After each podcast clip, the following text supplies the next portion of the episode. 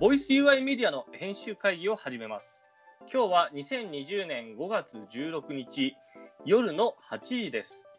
ボイス UI メディアはスマートスピーカーを通じた音声操作や音声テクノロジーにハマったことをきっかけに音声 AI アシスタント、ボイス UI、ボイステクノロジーに関する情報を集めていこうと考え、株式会社ポップミーティングが2020年に立ち上げて運営をしているメディアとなります。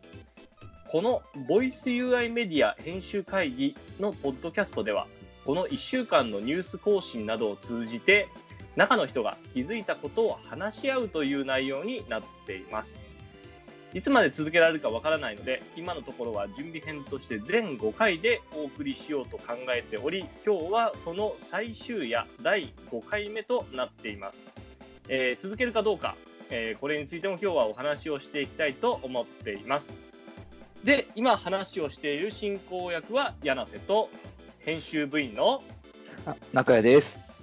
よろしくお願。いしますはい。第5夜始まりました。はい。第5夜始まりましたね。とうとう始まりました。はい。はい。これもですね、本当に4月の終わりから続けて、今日で本当に5回目ですよ。そうですね。えーっと、ようんく1ヶ月弱ぐらい？よくよく続くなと、このポッドキャストよく続くなというような感じで、ただ意外と、このポッドキャストってもやってみるとですね、意外となんか手軽に配信ってできんだなっていうふうには思いますよね。そうですね。はい。なので、何かまあ、発信するために物事をまとめたりとかするっていう作業とかは、あんまりやらなかったことなので、あのー自分たちの頭の中が整理されているような気はします。そうですね。はい。第5夜。で、じゃあ、えっ、と、いつもの通りですね、始めていきましょう。はい。はい。で、えっ、と、じゃあ今回もランキングの紹介ということで、はいえっ、と、この1週間の、えーボイス UI メディアの記事ランキング、上位の記事をトップ10までご紹介して、まあ、それについてちょっとお話をしていこうかなということがあります。と。いうところでもういきなりランキング1位から、はい、はい。じゃあ読んでいきますよ。はい、お願いします。ソニー新型完全独立イヤホン WF-SP800N を発表。防水性能アップ。ノイズキャンセリングで9時間使える。はい。もうこれはこれば、超バズりましたね。めちゃめちゃもう今までのボイス UI メディアで考えられないぐらいのアクセスがありましたっていうねね。もう今までのあの上上位ランキングどうこうみたいな話を言ってたのをもうもう霞みたいにしましたねすべてをなんでこれ、なんでこれって感じ。そうそうそうそう。あの検索ワード僕調べたんですよ。これ全部検索で来てるんですけど、検索ワードはうん WFSP800N なんです。ああ、やっぱここで来るんだ。えっ、とですね、これ型番でみんな検索するんですねっていう、多分オーディオファンが来てくれたんだと思います。ああんまり多分日本でまだニュースないからかもしれないね。ああ、確かに、この型番、うん、確かに確かに。そうそうそうそう。海外のやつのニュースだからね。うんはいなるほど、なるほど。はい。じゃあもうこれは、えっ、と、本当に王様でしたと。今週の王様でしたっていうソニーすげえ。やっぱソニーはすごい。はい。はい。第2位、ボイステックの未来を話そう。音声配信第4回編集会議。はい。これいつもなんかやっぱ、なんかあの、最近、ここ最近、編集会議上に来てくれるんですよね。そうですね。はい。で、第3位、車載アレクサ、Amazon エコーオート、国内使用レビュー。やばい、うちのアレクサのウェイクアップを。あすいません。大丈夫です。すいません。あの、アレクサが起動してしまいました。はい、車載アレクサ。これまた、これずっと上位に居続けますね。そうですね。はいこれはね。うん。はい、オリジナルですね。オリジナル記事。もう車関係ちょっと今日ね、はい、後で話しましょそうですよね。はい。はい第4位。コロナがもたらした音声 UI のゼロタッチというコンセプト。こいつずっと上にいるな、こいつも。う。この、あの、エコートとこいつはいつも、あいつね、ワンツー、どっちかが上にいたりして。そうですね。うんそんな状況ですね。はい。やっぱオリジナルが強いってことなのかな。メディアを運営してる側からするとですね。うん、あはいと、興味的にね、この辺はね、ううんんうんうん。まだにこういったね、論点なかったりするしね。はい。うんはい、で、じゃあ第5位。はいタクト。タクト。代表電話の自動受付。文字にしてお知らせするサービスを提供開始。はい。はい、これは5位ですね。これは今週の記事ですね。はい。そうですね。では次。第6位。パーソル。AI 搭載型クラウド IP 電話、ミーテルの運営を手掛ける株式会社レブコムへの出資を決定。はい。見てるさん、見てるさん、はい。お話題多いですね。これなんかあの長屋さんとなんとなくずっとあのコールセンターとかについて話してた時にあのこの話題ずっと出てきましたね。見てるさんはそうですね。はい。そうですよね。はい。えー、第7位。中国、ハンマチ、あ、え、どう、ババンマ、バンマ、バンマ。はい。バンマ治療っていうふうに言った方がいいのかな。でもこれは、そうだえっ、と、いわゆるゼあ中国ゼブラテクノロジーですね。そうですね。はい。はい、最新車載対話型 AI ビーナスは音声を恋人や子供に変えることができる。はい、はい。これは中これ後でですね。はい、はい後で話しましょう。はい。はい、第8位。Google のミーナとガチンコ、Facebook オープンソースチャットボットブレンダーをリリース。これ先週も同じやつを僕読んだ記憶がありますね。そうですね。はいこれ先々週の記事ですね。そうですよね。は。はいい。第9位。ホンダゴールドウィングシリーズに Android Auto 適用開始。はい。これは、あのーなかなか、これはですね、ゴールドウィングバイクですね。これ知ってる人は絶対知ってるんですよ。僕はずっと、ねうんそうです。僕ずっとバイク乗りだったので、うん。なので、マジ？とは思いましたけどね、初めて見たとき。言ったら、これって Android Auto じゃなくて Siri もあるんですよ。はい。えうんー走りながら、風ゴーゴーの中でできるのかな。できる。できるんです。できるんです。なるほどね。はい。はい。で、第10位。東芝。英国でアレクサ内蔵テレビを発表。リビングでエコーがいらなくなる。はい。これ、日本でも出してほしいな。あ、日本でもアレクサ、あ、そっか、アレクサ対応ないじゃない、あれは。あの、ないですね。そうそうそう。で、あの、アレクサ内蔵で、要するに、でっかいエコーを、えエコー、エコーショーになる感じ？はいはいはいはいあって、あれ、それ FireTV と何が違うんでしたっけ ?FireTV はそうか FireTV、は FireTV の中だけか。いわゆる。FireTV はは、まあ STB だね、昔のね。あの、はいはいはいはい。だ FireTV もあの連動してるらしくて。うーん。なので、えっ、と、テレビとエコーが一体化した感じ？テレビにはいはいはいはい Fire で、えっとね、なんか、えーネットフリーとかも全部、全部入りみたいな。素晴らしいですね。あれですね、あの、ビュートインアレクサってやつですよね。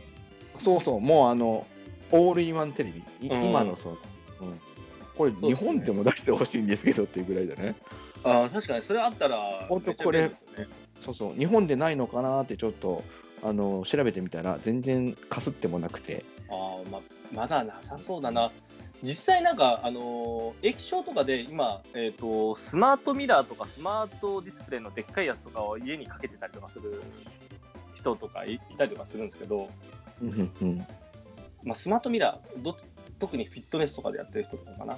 その人、うん言ったら、それって、そのスマートミラーでミラーだけに使用するだけじゃなく、うん。カレンダー出したりとか、予定表とか見たりとかできるようになってるじゃないですか。ー。うんうんあれ、あれが重あの重要なんで、アレクサうん内蔵テレビも、そういうふうになんか、いわゆる、そのテレビ上に出すものが、テレビの番組、いわゆる FireTV の中身だけじゃなく、そういった他のアプリケーションとかも出してやってくれると。あ、それもね、全部できるらしい。あ、そうなんですねあ、それ素晴ららしいですね。あの、でっかいエコーショーをもっとなんか進化させてテレビ合体したみたいな。どれテレビテテレビおまけじゃないのぐらいなね。はいはいはい。けど、すごいあの常時こうディスプレイ、テレビついてないでしょ、なんかいつも。うん。でもなんかもうその番テレビを見る、まあ、地上波とか BS とか見るというよりも、なんかもうエコーショーみたいな感じでディスプレイとして考えたとき、ちょっとこれ新しいディスプレイはいはいはいはい。ねちょっと出してほしいなって、すごくなるほど。うん。思ったニュースでした。はい。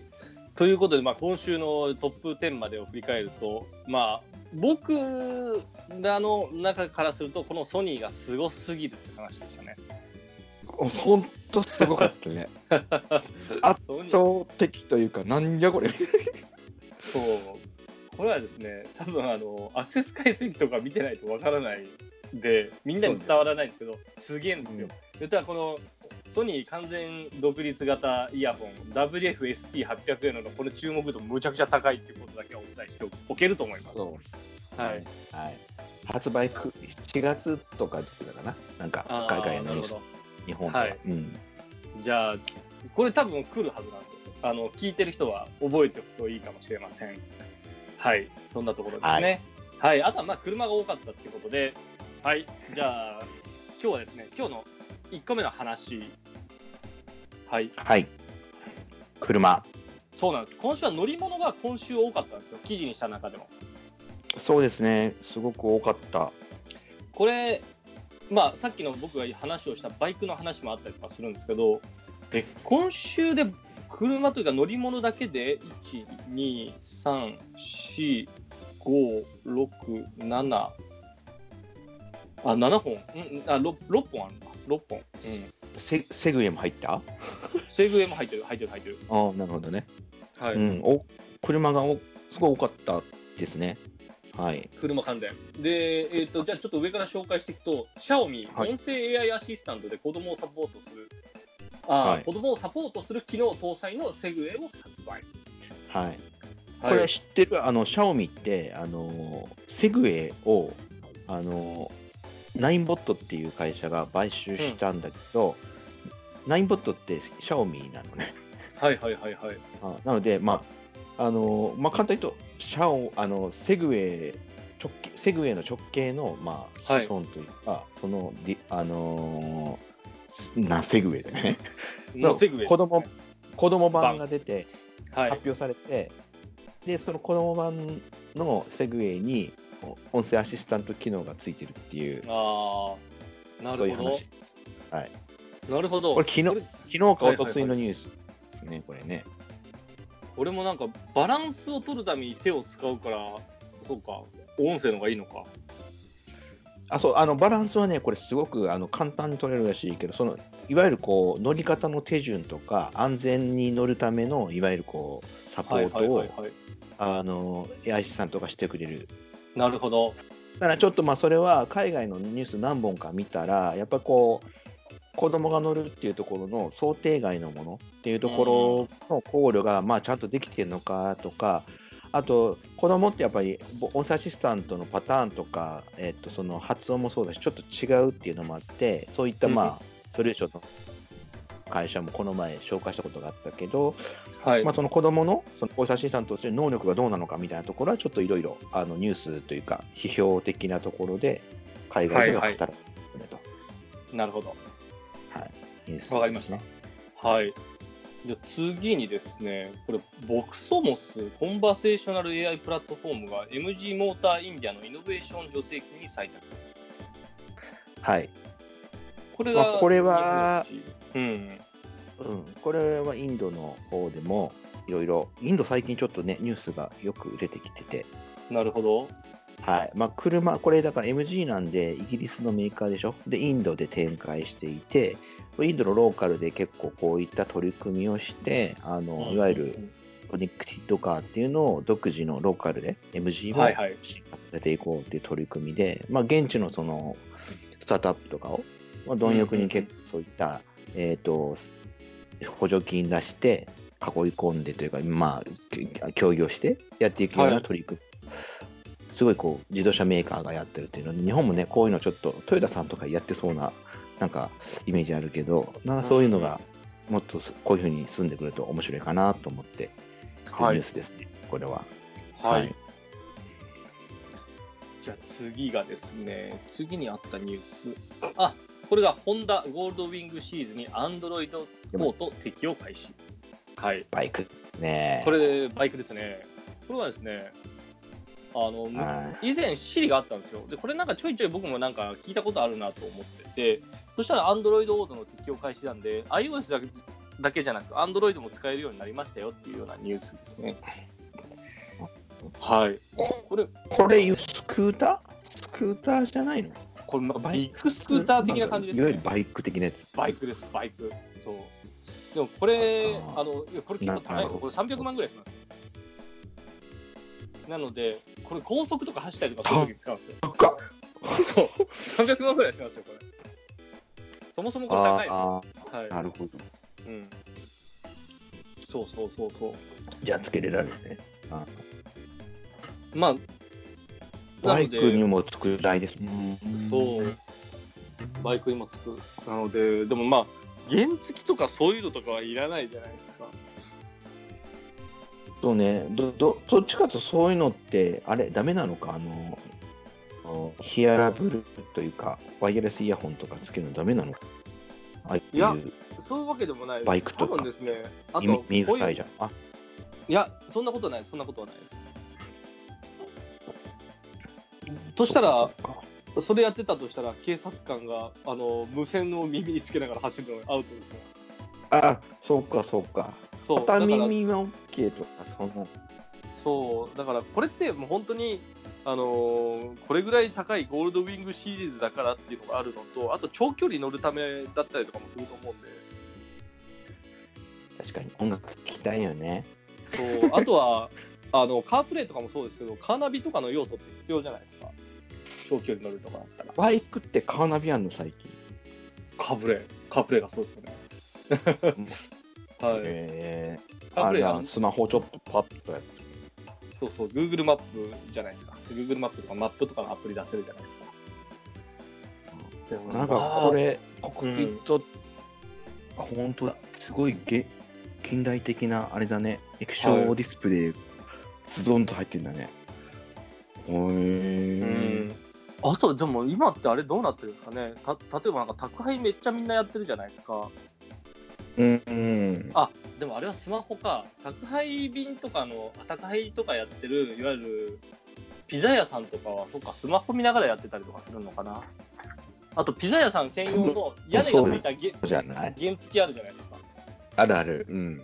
そっかあ、あれは無理か。言ったら、例えばピザハットとかも一回自分の店舗に戻ってまた持っていくってことをするから、別にいらないのか。でそうだね、いらないね。は。はい。言ったら、いろんな店舗に、言ったらもう宅配員と作る人が別々になっていて、いろんな店舗にピックアップしに来てみたいなことを言う言うような仕組みになってるなら多分必要ですけど、そうじゃないなら別に必要はないですね。はい。ウーバーイーツみたいな、ちょっと場所、取りに行く場所がさまざまな人たちは、ね、うん。なんかいいいいんだろうけどね。うん、確かに。はい。お忙しいみたいだしね、あのそうですね。あのそうですね配達員の皆さん。うん。面接までに時間かかるらしいですよ。今。面接というかなんか、あの、研修だ。研修までにちょっと時間かかるって言ってましたね。うん副業ね、今みんなしたい時だしね、副業としてもちょうどいいしね、あいつね。そう。あとは、僕の知り合いだと、筋あのジムに行って筋トレができないから、筋トレというか運動代わりにやりたいって言ってましあチャリでね。あ、そこ？そ。こ？そうそうそうそっか。僕と中谷さんが行く、あの、三軒茶屋のバーがあるじゃないですか。えーうん。あそこの店長、川崎から三軒茶屋までチャリで1時間かけてずっと来てるので、えー、マジで？そう。だからそれを UberEats に使えよみたいな話をしたら、本当に UberEats の面接に行く。面接じゃないや。研修行くって言って同業者じゃん。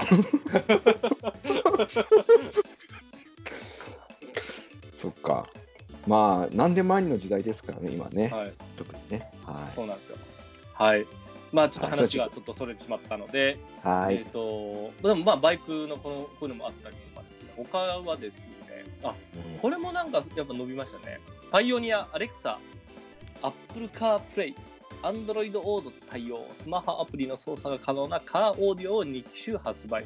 伸びたというよりかは僕もよく見たんですこんなのがあるんだこれもう全部入りってやつですね、いわゆる。うんもう、あの、すべてのこう、か、いわゆるこう、今の日本の車で適用できる、はいはいはい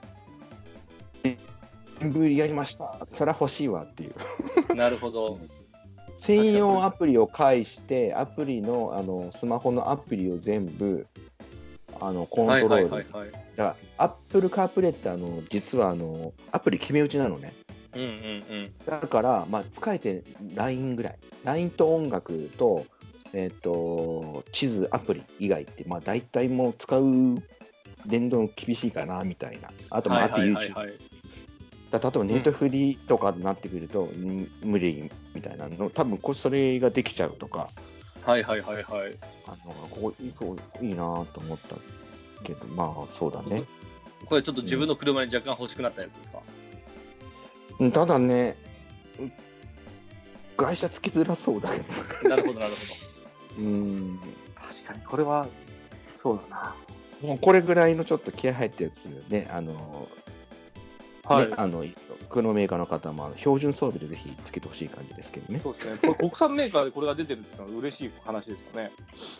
そうそう。あで外国車でも結構ね、この、なんて、アルピナとか、なパイオニアアルピナだっけ、なんかついが、えっと、まあ、OEM みたいなんでついてたりするような話を聞いたことはい。があったので、まあ、結構、まあ、こういうのを最先端に入れてくれると、すごいユーザー的にはね、嬉しいんですけどね。うん。はい。下手になんかね、自社のなんかね、あの、ヘイメルセデスとか、ヘイビームはいはいはいはい。みたいなつけつけないで、もう、アレクサさんでいいです。って。そうか。もう言ったら車の中っていうのは家の延長の空間だと考えると家の中ではあのなんとか例えばまあアレクサって言ってるのに車ではまた別の呼び方するっていうのはちょっと面倒くさいは面倒くさいですよね。そうそう。で、そこからつながる話が次の、えっと、とこ、ちょっと一つ飛ばして、さっきの、えっとはいゼブラネット、あの、ゼブラネットワークのやつだね。はいはいはい、ゼブラテクノロジーか。うん。バンバン最新車載対話型 AI ヴィーナスは音声や恋人音声を恋人や子供のに変えることができる。これは声に変えることができるってことですか？そうこれね、あと、あのー英語、中国語で読めなくて、英語のニュースとかに見つけて、いろいろ読み取って、あの聞いたじゃん、これ、なんか何回か。はいはいはいはいはいはいはい、うん。で、あのー中国のニュースってただのそのあの企業と車のし紹介しかなかったですそうそう。で、いろいろ調べてたら、ちょっと見えてきて、なるほどねっていうので、で、あの、このヴィーナスって、えっと、その、えっと、ゼブラテクノロジーの、えっと、うん。いわゆるこう、車のインフォテイメントとか、その、音声インターフェースみたいなのとか、はそうと、なんかそういうプラットフォームみたいな感じであって、で、あの、一番大きいのはやっぱりこの、10に20パターンか、地図にあった。か20パターンぐらいのなんか声のパターンを登録すると、その声で、あの、あのアシスタント側の声を変えられる。シミュレーションして、そうそうそう、だからそういった子供の声とか、あのへ彼女の声とか、彼氏の声とかに変えることができるんだって。マジですか。じゃああの、これ欲しい機能じゃん、すごく。あの、アレクサとかでもね。確かに確かに。うん。じゃあマジであここ行くんだ。のこれはあれですねモノマネ芸人が本領発揮するタイミングですね。そうそう。これはだから 絶対しないしない。絶対しないしない。まだからあの漫才スキルとかできんじゃんって昨日話してたようなところでいくと、なんかそういういい感じのそういうのを作ってはい。ねできちゃったりするかもしれないねとかそういろいろ。そうですね。車で車はい。うん。だからあのガファ的な人たちよりも中国さんの方がやっぱ進んできてるなっていう。あー。これ何かそれの理由があるみたいなことを言ってる中国ビジネスとかをやってる人が、うん。あのなんかどんどん進んでる理由をなんかちゃんと説明しますっていうふうに書いてる人がいたんで僕ちょっと興味あったんでそれ見に行ったんですけどあの来週か再来週ぐらいにそれのなんかあのオンラインでそういう会議みたいなことやるのでっていうのを僕はちょっと見ました。でもなんかちょっと興味あると思うんですよ、中国の方が。あちょっとうん。うん、聞いてみたい。はい。のそれああ後でちょっと教えてくだあさあ、わかりました、わかりました。僕もなんかそのうん URL 今思い出せないので、誰が言ってたのかっていうのも一回ちゃんと調べないとわからないので、い。そうね。はい。あとね、ここは、はいはいはい。えっと、車に乗って最初、ウェイクアップキーワードを言うと、あとはずっと、あのーウェイクアップキーワードなしで対応してくれるっていうモードに入るらしいの。これもよくない？いや、これでもできるんじゃないかな。そう。だ車の中だと特にやりやすいのもあるけど、うんまあこういう使いやすさというか、そのね、いろいろ進んでるなって思ったな確かに確かに。そうか。それは確かに。うん。そうそうだからね、家の中でも車の中でもアレクサちゃんがはいはいはいはい。対応してくれるっていう、こう何も変わらない感じとかうんいい、車乗ったらあの、おはようございますとか、お疲れ様ですとか返してくれて、でそれでウェイクアップキーワードになって、その後はもうずっと、あの、えっ、と、反応がね、ウうんェイクアップキーワードなしでもちゃんとしてくれて、確かに。そうそうそうそう。まあなんか本当に、あれですよね。あのー特に長距離とかの本当にトラックの運転手さんとかにこういったやつとかあると俺めっちゃいいんじゃないかなと思ったりもしますね。そうあと話し相手とかになってくるそうそううそうそう。ちょっとニュース、ニュースかけてみたいなのとか、音楽かけて、まあ音楽かけてなんて絶対やるじゃないですか。そうそうね。うんあ、と、ちょっと、んね、眠いからちょっと話し相手になってよみたいなのがね、そうそうそう、夜とかね。うん、最そうそう、最近どない？みたい確かに。な。うんまあ、なんかそういうのとかもあるし、あとはまあ、さっき僕が言ってた、これ声変えれるってお笑い芸人じゃないや、モノマネ芸人さんの本領発揮ですねって言ったのは、いい感じのなんかモノマネできる声の人の声をモノマネして入れてもらったら、その声になるんですかね。やったことないからわかんないけいど。や例えば、結構あれじゃないあのーえーっと、そういうタレントさんとかが、そういう、なんか、も売るんじゃない？あ、そっか、それが声優さんか。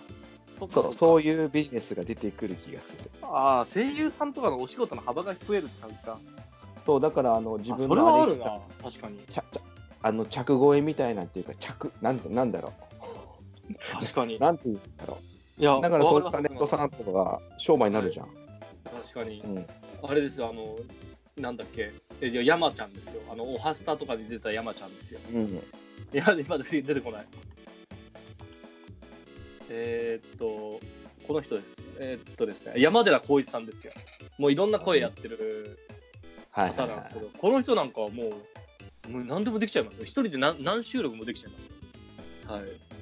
もうけど本当にあの、あのね、あの、赤須さんというか、AKB とか、あっち系のとか完全にビジネスになりそうだもんね。確かにな、これマジで、いや、いや、いいですよ。なんか声優の人の声が、声優の人の声が、マジであの、アシスタントの声になったらめっちゃ楽しいだろうな。あとね、あそういうアイ好きなアイドルとかさ、が起こしてくれるんだよ。おはようございますとかって、そういうアイドルとかなってきたら、そうですよね。あとアニメとかもそうですよね。言ったら、あの、銭形警部の声で、次は右でありますみたいなこととか言ってくれるわけですよね。言わないか。次は右でありますとは言わないか。はいはいはい。うん。いろいろ？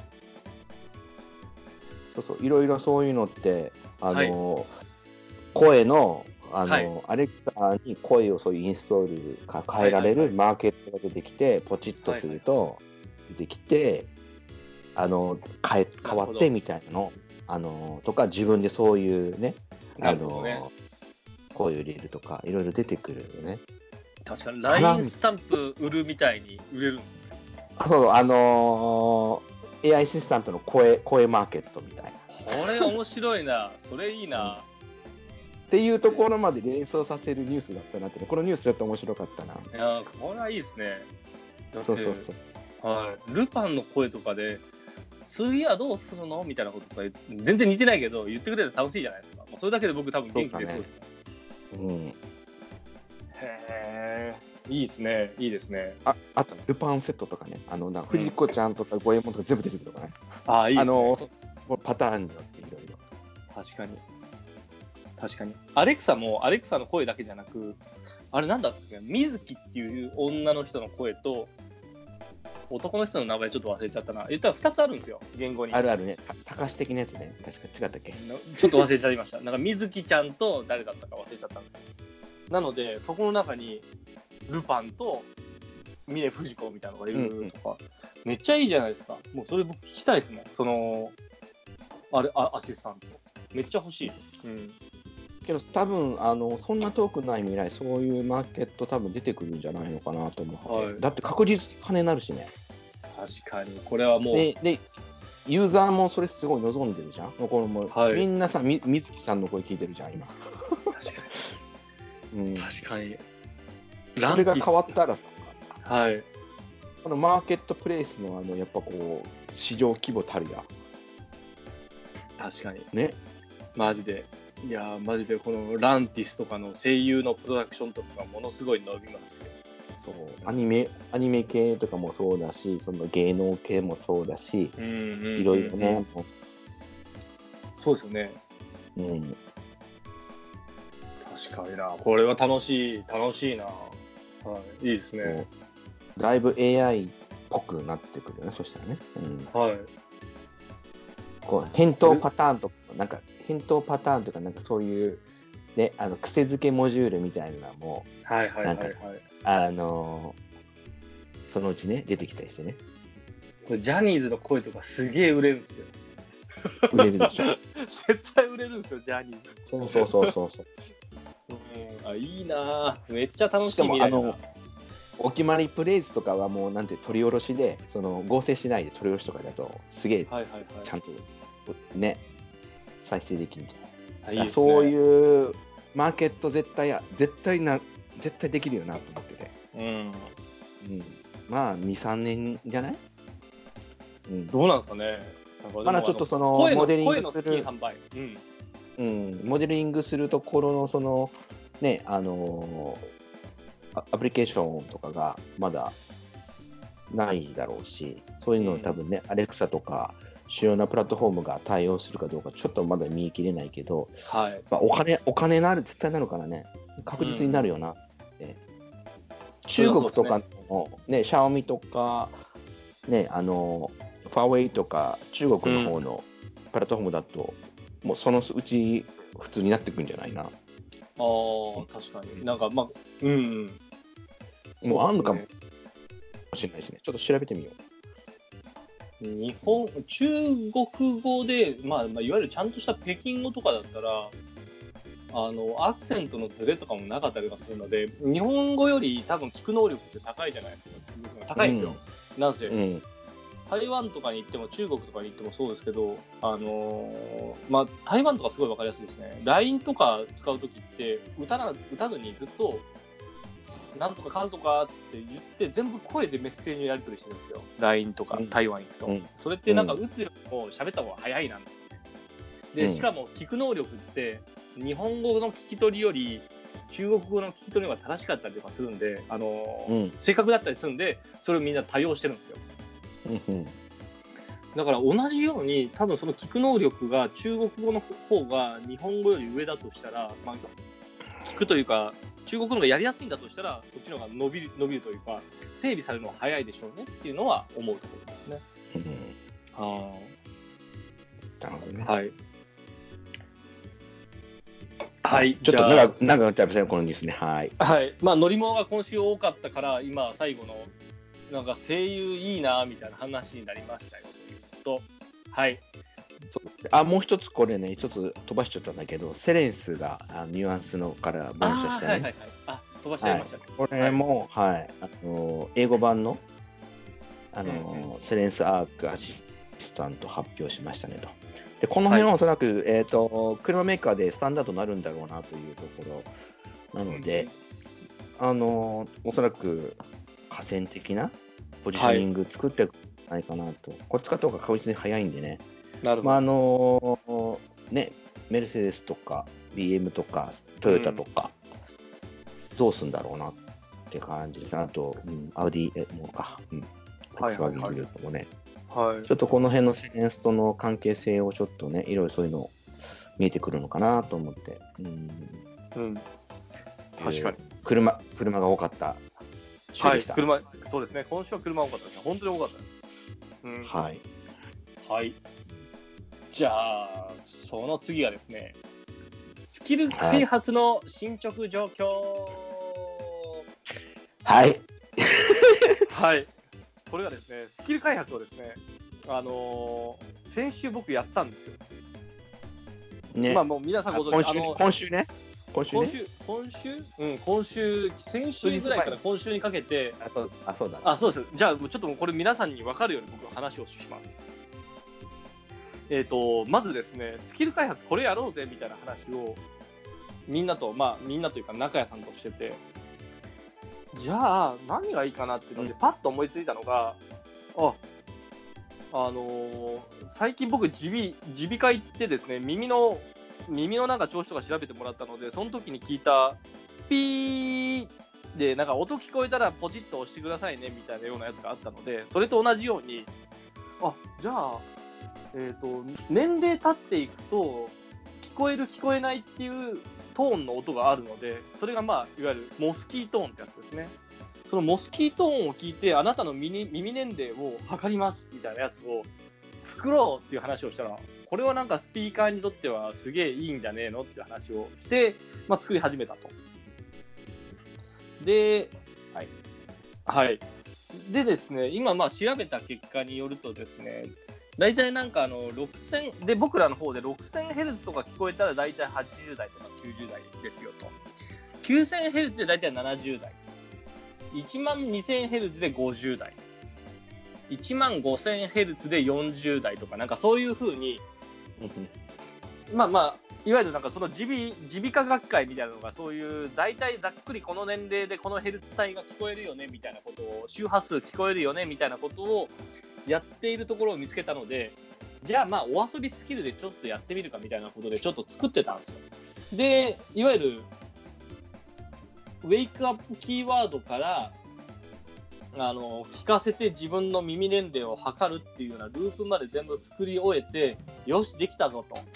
で、最後はなんかまあ20代なのか10代なのか分かるところまで僕もちょっと作るってことをやって、うん、そこまで全部、全部のフローは完全に作れたぞみたいなところで、あとは、例えばまあ1万 5000Hz 帯の音とか、1万 2000Hz 帯の音とかを入れるということを、最後の最後ね。そう、最後の最後をやろうとしやったらですね、なんか、オンなんか、アレクサ側で再生すると、ピーっていう音じゃなく、スカッ、スカッみたいな音がするんですよ。スカッっていうのがそう、スカッっていうのが始まりの再生音。で、終わりの音がスカッで、なんか、と再生が止まる音。これはなん、え、これ、おかしくねと思って、で、このピー音を作ってくれたのは中谷さんだったんで、はい。そうですね。これ、これ中谷さん、ちょっとふざけたことしやがってと思って。ちゃんと作ったよ。な、な、なんだよ、このスカっていう音はよ、みたいなことを思って。ちゃんと構成したよ。なんだよ、このスカ音はなんだみたいなことを思って、めっちゃ調べたらですね、えっ、と、わからなかったので、まあ本当になんか、なんでダメなんだろうかと思って、えっ、と、中谷さんから来たのが、44,100ヘルツ帯とかなんかそういう周波数の音のやつで来て来てて、で、そこの中で P 音を何ヘルツ帯に抑えるみたいなような、まあそういうようなことをやってたんですよ。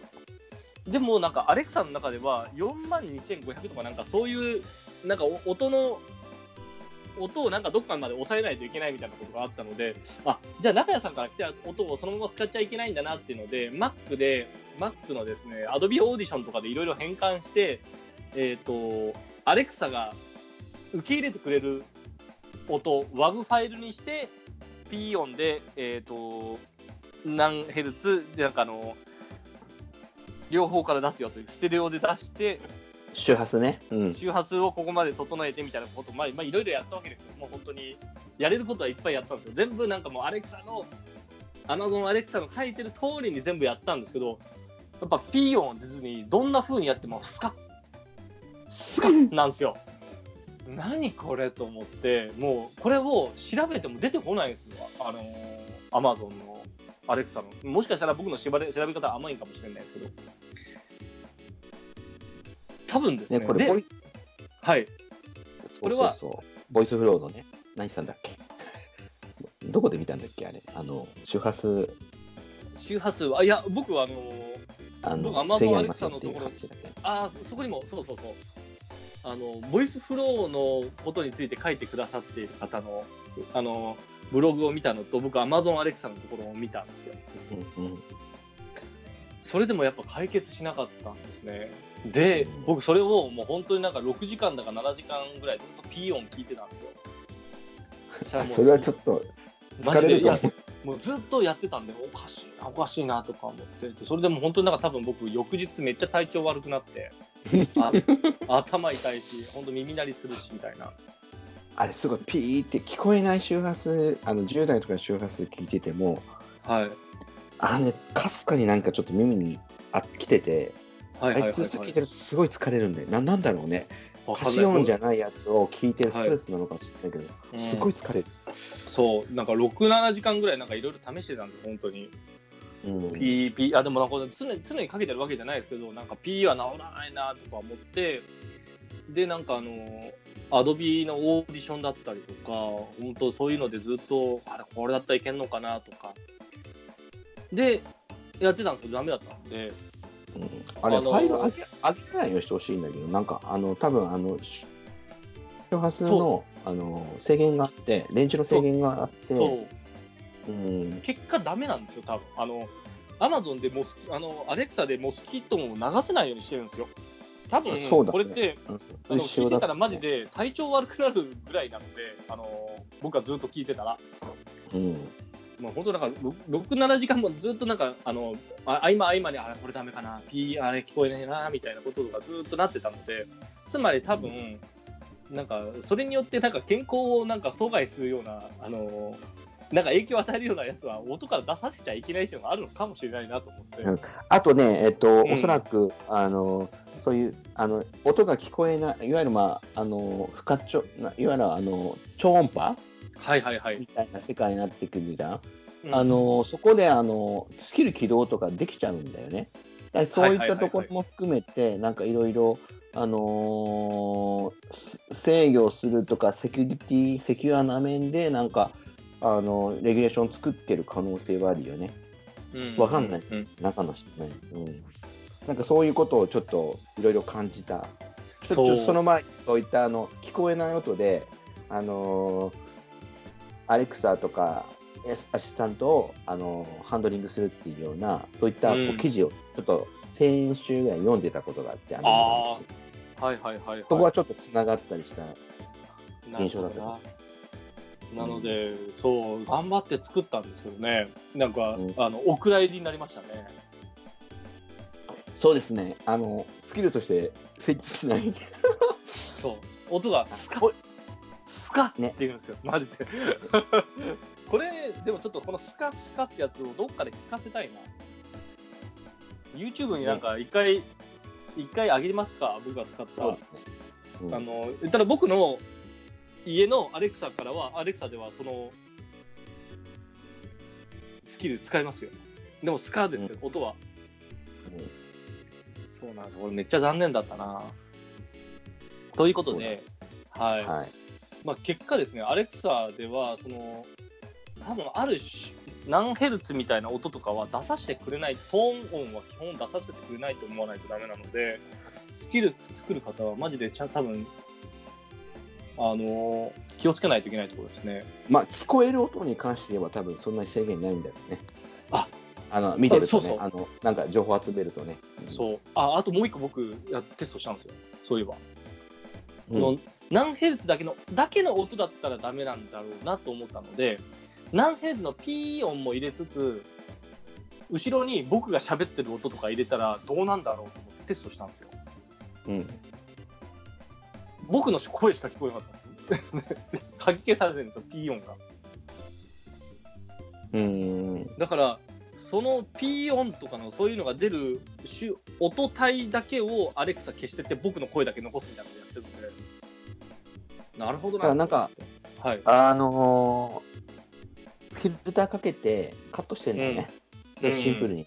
うんそうそうそうそうそうだから多分スカスカみたいなのしか流れないんだと思う、うんうん。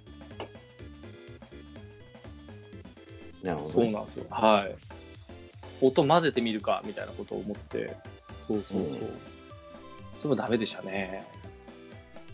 まあ、なかなかこの辺はやってみないと分からなかったっていうのがあるのと、僕のスキルダメになったの2回目ですよ。あそれを前のはちょっと別のじ理理由じゃん？政治色が強すぎるっていう理由で、政治色が強すぎるって、これは倫理的な問題で多分ダメだったあのーそうだね。あのー固有名詞入ってるしね。入ってる。めっちゃ入ってる。こ固有名詞叫ぶからね。そうそうそう。あの、せウェイク、ウェイクアップ音が、ふざけてるからなっていう。ふざけてない。ふざけてはない。ふざけてはない。あのーあれよく政治的パーティーの名前として通ったなと あ、まあ確かに確かに。は思う。い。大体分かっちゃったの、これで。あまあ多分わかる。多分わかる。あのー通してくれない。あれは絶対通してくれないんですよ。ああぶっ壊せ系だから。ぶぶっ壊す系ですから。はい。クラッシュ、クラッシュ、クラッシュ系なんで。もうこの辺で分かった人はいるかな。うん。はい、まあうんうんうんうん。うんだね。えっ、と、もうまあまあいいや、もう、あの僕、えっ、と、一応ですね、これあそう、うん。第2回目か第1回目ぐらいで話してて、どうするかって話だったんですけど、そう、ちゃんと続けるので言うとですね、あの一発目に作ったスキルが、僕がちょっと、そこの政党の党首の政見放送が面白すぎたので、それを、それをなんかうまく作れないかなみたいなことで、やった NHK から国民を守る党の立花隆さんの声を使って NHK を追い返すスキルっていうのを作ったんですよ。電話越しに、電話インターフォン越しに。通してくれなかったです。そらそうだ。そらそうや。そらそうや。うん、あでも最後の解決策、あれですもん、あの言ったら、えっ、と、最後の、でもしかも最後の、ちゃんと、いわゆるなんか、ちゃんと、チャットボットとかでも、なんかあの、いろいろ問い合わせしてって対応してったら、最後、じゃあ、こういうふうに集話のために案内しますねってあると思うんですけど、困った時には、すべて N 国党のコールセンターに電話しようぜっていうので、電話番号教えてくれるっていうので、最後終わりにしてたんですよ。もう超アナーキーじまあ、もうあ怖いめちゃめめちゃめちゃアホみたいなスキルを作ったんですよ。あアホみたいじゃない、アホみたいじゃないって言ったら、あの、なんだろう、本当に追い返すためのスキルみたいなのを作ってみるかと思って作ったんですけど、まあダメでしたね。はい。まあそうだよね。はいうんダメだと思うわ。うん、いやまあなんかなんとなくちょっと面白かったんですよ。僕の中ではあの人の、そう、一瞬ハマることがあるんですよ、こういうことに。うん。はい。白いけどね。はい、絶対作っ誰も作ったことないからこれ被らないと思って作ったんですけどマジで世の中お蔵入りにされたっていう感じですね。はい、まあ、そんなそんなもんです。なので第2弾お蔵入りがモスキートーンでしたね。次の第3弾考えてるのちょっと真面目な人だしね。第3弾は真面目。そう。でも第3弾も僕が YouTube 見ながら思いついただけなので。そうそう。でもこれはねちゃんと作りたいんですよ。うん昨日言ってた。うんうん。そうだね。あの、あれはいいと思うよ。俺初めて人に褒められましたもんこういうのちゃんと作ろうって言ったらスキルとしてすごく成立するしね。マジでスキル、そう。マジでスキルって感じじゃないですか。はいうんこれちょっと作ってね、あの、ちょっとそよ世に出しましょう。まだないと思う。う。ないないない。調べ調べてなかった。うんちゃんと、そうだ。そう。ちゃんとなんかランキングイベントとかもめっちゃ考えてますよ。全国大会とか。まあでもそこまでいくかどうかわからないですけど、まずは、えっと、今もう僕は、えっと、全体の整理までは完了してるので、あとは実装するために、あれ、これってどうなんだっけ？みたいなのを調べないといけないっていう、まあ、うんリサーチ状態ですね。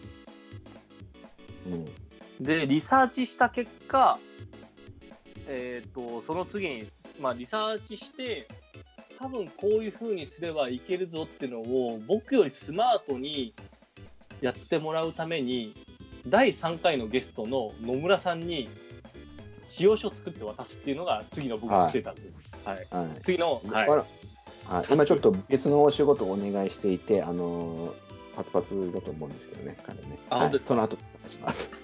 そう。まあ、ちゃんと。あでさ、一つ思ったんだけど、はいはい。うん、スキルってさ、あの、例えば日本語、日本、ななんだ、えっと、アレクサで言語設定してる言語に合わせて、えっと、トランスレーション切り替えるっていう機能って持ってるの？えっ、とですね、これは日本語で行くスキル、英語で行くスキルっていうのが申請するときになんか、あの、ボタンっていうかなんか選べるようになってるんですよ。マルチそう、だから、いや、ママルチじゃないな。多分英語だったら英語でやらないとダメなんじゃないかなそんそこちょ言っとか、でもそれそれができるとね、面白いスキルが思いついたんだけどな。うん。うんなるほど。まあいいや、そこは。はい。ま決め打ちってことね。あ、まあ、多分ですね。あ、でもなんか、チェック複数してからできるようになってたはずなんで、あマルいけるんじゃないかな、うんいけるんじゃないかなとは思うんですけど、僕もそれはやったことないからわかんないです。ちょっと調べてみよう。そしたらすごいいいスキルで思いついた。だから、そう、中谷さんとか使うスキルってどういうやつ使ってます？なんか、スキル使うときって。スキル使うとき、うん。あんまスキル使わない。あ、本当ですか？圧倒的に天気と、天気と音楽と、あとはいタイマあー、なるほど。ー、うん、すごい普通。僕あの、結構環境音はめっちゃ使うんですよ。本当に使うんですよ。ね。う。うんん。いや、めっちゃ集中力上がるんですよ。あと、寝る前とかにマジで暖炉の音とかっていうのを出したら、めちゃめちゃ寝れるんですよ。雨音とか、雨が降ってる音とか。これすごいなと僕思いましたもん。だから、割と、あの、なんだろう、スマートスピーカーがあると、うんこれは、まあ本当に、世界中が今、在宅ワークみたいなことをしてると思うんですけど、いやスマートスピーカーあると仕事はかどりますよ。っていうのを声を大にして言わないといけないような気がする。うん、うんうんうんうんうん。そうそうそう。まあそんなこともあるのかなとは思ってるのと、あとはまあ、パーティーゲームとかで、あまあちょっとこれなんか中谷さんと言ってたのが、サイコロないときサイコロ振れるよねぐらいは言ってたんですよ。ランダムってやつ使えばいいんじゃない？サイコロ振ってっつって。5みたいな。そうそうそまあこれぐらいはできるよねみたいな。う。そうだね。いろいろ考えられるね。はいちょっと長くなっちゃいましたね。はい。ああ、仲良くなりましたね。まあ、そんな感じでですね、スキル開発は、あの、第、まあ、えっ、と、ボイス UI メディアとしてのスキル開発は失敗しましたよと。第一発目はね。はい。はい。まあ、二発目にちょっと期待ということで、あの、これはちゃんと世の中の役に立つ、本当にスキルと言えるものなので、ぜひご期待くださいっていうようなところですと。はい。はい。で、次はですね、次のコーナー。次のコーナーじゃない、次のトピック、話題ですね。はい。なんと、なんと、長屋さはい。ん、なんとですね、はい。お便りがありがとうございます。ありがとうございます。来ました。お便りが来ました。そうですね。はいあの、慈悲をいただいた感じはありますが。本当に、本当にありがたいですね。言ったら、この、いつまで続けられるかわからないので、どうしましょうみたいな。言ったら、まあ、一番、あの、このポッドキャストの冒頭に言ってる話ではあるんですけど、うん。中谷さんと話してたのは、ぶっちゃけ本当に中谷さんと話してたのは、一通でもお便り来たら続けようと。一通も来なかったら、マジで5回で終わりね、みたいな話をしてたの。本当、今日でね。いや、もうありがたいことにですね、あの、いただけたんですよ。そうですね。すごい、あの、業界のコアなね、お兄様な感じでしたね。もうすごい本当にもう嬉しくてですね、もう来た時にもうマジテンション上がりましたね。はい。毛利さん、ねはい、ハンドルネーム毛利さん。はい。いやもう本当に、えっと、ボリューム4を聞いて、お便り来てないとおっしゃってたのでお送りしましたっていうご連絡をいただいてですね、そうですね。もう本当にありがたかったですよ。それにしてもはい土日なメディアでびっくりです。勇気ありますね。もう本当にもうそうなんです。土日だ趣。味でやっておりますみたいなことをちょっとお話しさせていただいて。はい。そうだ。ただまあ通常こういうなんかお便りとかメッセージとか多分フルに読んじゃいけないのかなと思ったので一応ちゃんとあの毛利さんとは僕一回ちょっとご連絡を取らせていただいてあのポッドキャストでご紹介させていただいてもいいですかってことで本当にもうあのありがたいことにいいですよっていうふうにおっしゃっていただけたのではい、そうですね。これ業界のね、あのいろいろご存知の方とか、いろいろ関わってらっしゃる方からご連絡いただいて、い、ろいろ面白いことができるといいですね。うはい本当にありがたいですね。うんうん。で一応本当になんか番組についてもですね多分あのご提案だったりとかをちょっといただいてですね YouTube なら連続して1時間再生はあんまり再生されないんじゃないかなみたいな話をちょっといただいてるんですよ長いからね。そうなんですよ長いですよしかもここいつら誰？みたいなやつ誰やねん。絶対再生しないっていうのは僕らも本当に分かってるんですけど僕らのですねトークがですねお酒を飲みながら1週間に1回なんとなくやるかみたいなことだったのでまとまりがない。そう15分とかで切っていきながら10分以内とか15分以内に切るのが本当に今できるのかなみたいなのとがを考えるとちょっと難しかったりとかするので、まあ、ちょっとこれはあの今後こういうふうにしていきたいねみたいなことを中谷さんとちょっと話をしたのがですね、まあ、まあ頭のララジオみたいにあのボイス UI メディアの編集会議を始めますみたいなで自分たちは誰々ですみたいなことを言った後毎週のランキングっていうのはこれは必ず言いましょうと。で、あと2トピック、3トピックぐらいを作って、それを話し合いをするっていう風にしていけばいいのかな、みたいなことを思っているような状況です。ただ、まあ、YouTube だったり、ポッドキャストに出るのは1時間なので、まあ、結果変わらないかもしれないんですが、まあ、なんかうまくいけば、10分、15分で、そのコーナーごとに切るっていうのも一個の方法なので、それはちょっとやってみたいですよね。いろいろね、あの皆さんに聞いていただきたいので、あの、はい聞いていただけるような、あのいろんな、あの試行錯誤はしましょうね。はい。言ったらもうそう、はい同じことをずっと繰り返してってもそうなんですよ。ずっと気づいてくれないかもしれないので、うん確かに本当に15分とかにしたら、再生してくれる人もいるかもしれないので、それはちょっと、まあ、15分とか1回、そのコーナーごとに切りながらやるっていうのをちょっとやってみるかみたいなことは、1回はテストしたいですね。そうですね。うん。まあ、内容がマニアック。ただ内容がマニアックだしね。それは、それは、それはあります、本当に。う。うんうと言ってたところで、今日はですね、あの、はいちゃんとなんか頭にコーナーを言ってみたいなことを言ってたんですけど、コーナー言うの忘れてましたからね。まあ、いいんじゃない？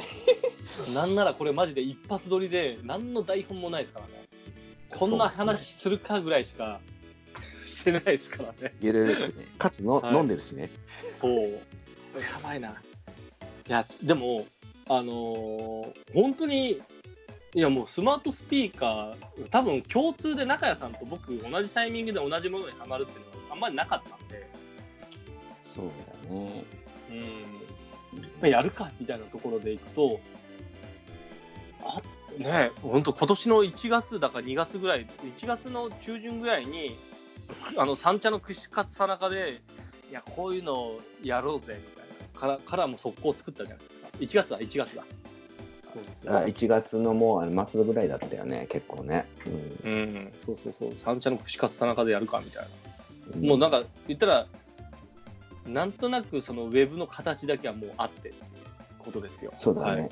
うん、まだ串カツさなかで遅くまで普通に飲んだくれてたそう。できた時代時期だね。時期だね。今じゃ無理だけど、時期もう今無理ですね。どうやってやるんだろう、あ。あの頃にどうやって戻るのか。まあしょうがないですよ。はい。そうだまあなんか多分戻れるタイミングが来るんですよ。ワクチンとかできりゃ。はい。そうですね。はい、まあ、そんなことを思いながらですね、本当に毛利さんありがとうございました。もういろんな人に、もした。う、マジで第6回目以降、ちゃんと永井さん続けていきましょう。そうですね。まあ、あの、本当にああいう、甘森さんみたいな、あの、ね、業界ですごくどっぷりな、というか、はい非常に、あの、いろいろご存知だったり、はい、あの影響力のある方がいろいろね、ご意見いただいたりすると非常に。嬉しいので、ぜひぜひ、あの、またご意見、ご要望いただけると。はい。はい。これ1年間続けられたリアルイベントとかやってみます？誰が来るかわかんないですけど。いや、いや、あの、マジ50回続けて、いや、もう言ったらね、うん今はね、あのソーシャルディスタンスってことで、なんか人離れてるからこういうことやってますけど、いや僕がなんかお笑いのなんか大喜利ライブやった下北沢とか、多分借りられますよ、2万いくらとか。そうだね。まあ、なんか普通になんか飲めるんだったら、飲み屋でなんか座談会的なところでマイク置いといて撮ってもいいしね。なんかそういう、ね。よくこの業界、うんそうそうそう。そういうのやりたい。そういうのはやりたい。はい。そうだ。そうまあ、まあちょっとそのためにも、そう、うん。まあ、継続するっていうのは多分重要だし、自分たちから発信するのも多分大事なんで、まあ、スキルも含めてですね、スキルもなんかこんなこと作ったよみたいなことがあるだけでだいぶ違うじゃないですか。そうだね。あとはまあちょっと、あのー画像認識系のあのプロジェクトの今ちょっとか関わってるのもあるので、はい。まあ声、声と画像、これってすごく信頼高いので、まあ、そういった B2、B 系のね、はいはい。ガチンコの取り組みのところもいろいろちょっと関わったり発信していきたいなみたいなのが個人的にはあるかな。うん。っなるほど。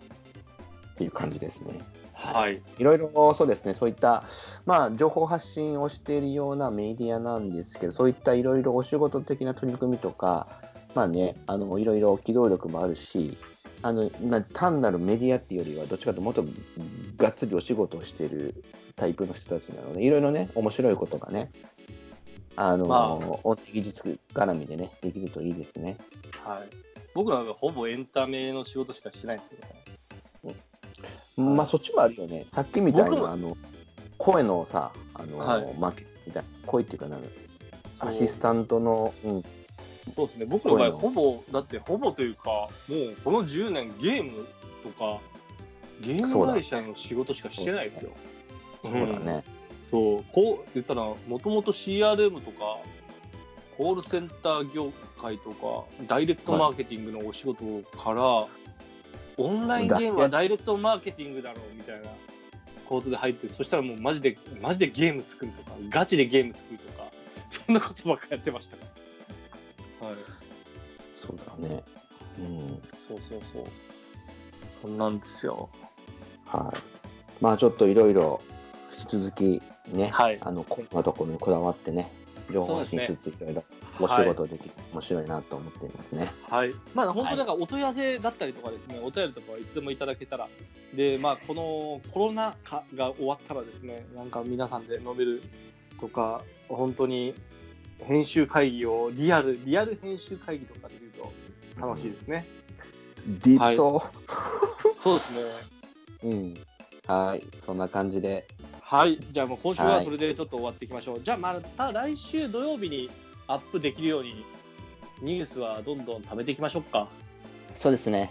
はい。引き続きぜひお願いします。引き続きよろしくお願いします。じゃあ、はい、よろしくお願いします。今週の編集会議はこれでおしまいです。ありがとうございました。はい、ありがとうございました。はい、どうも失礼し。ます。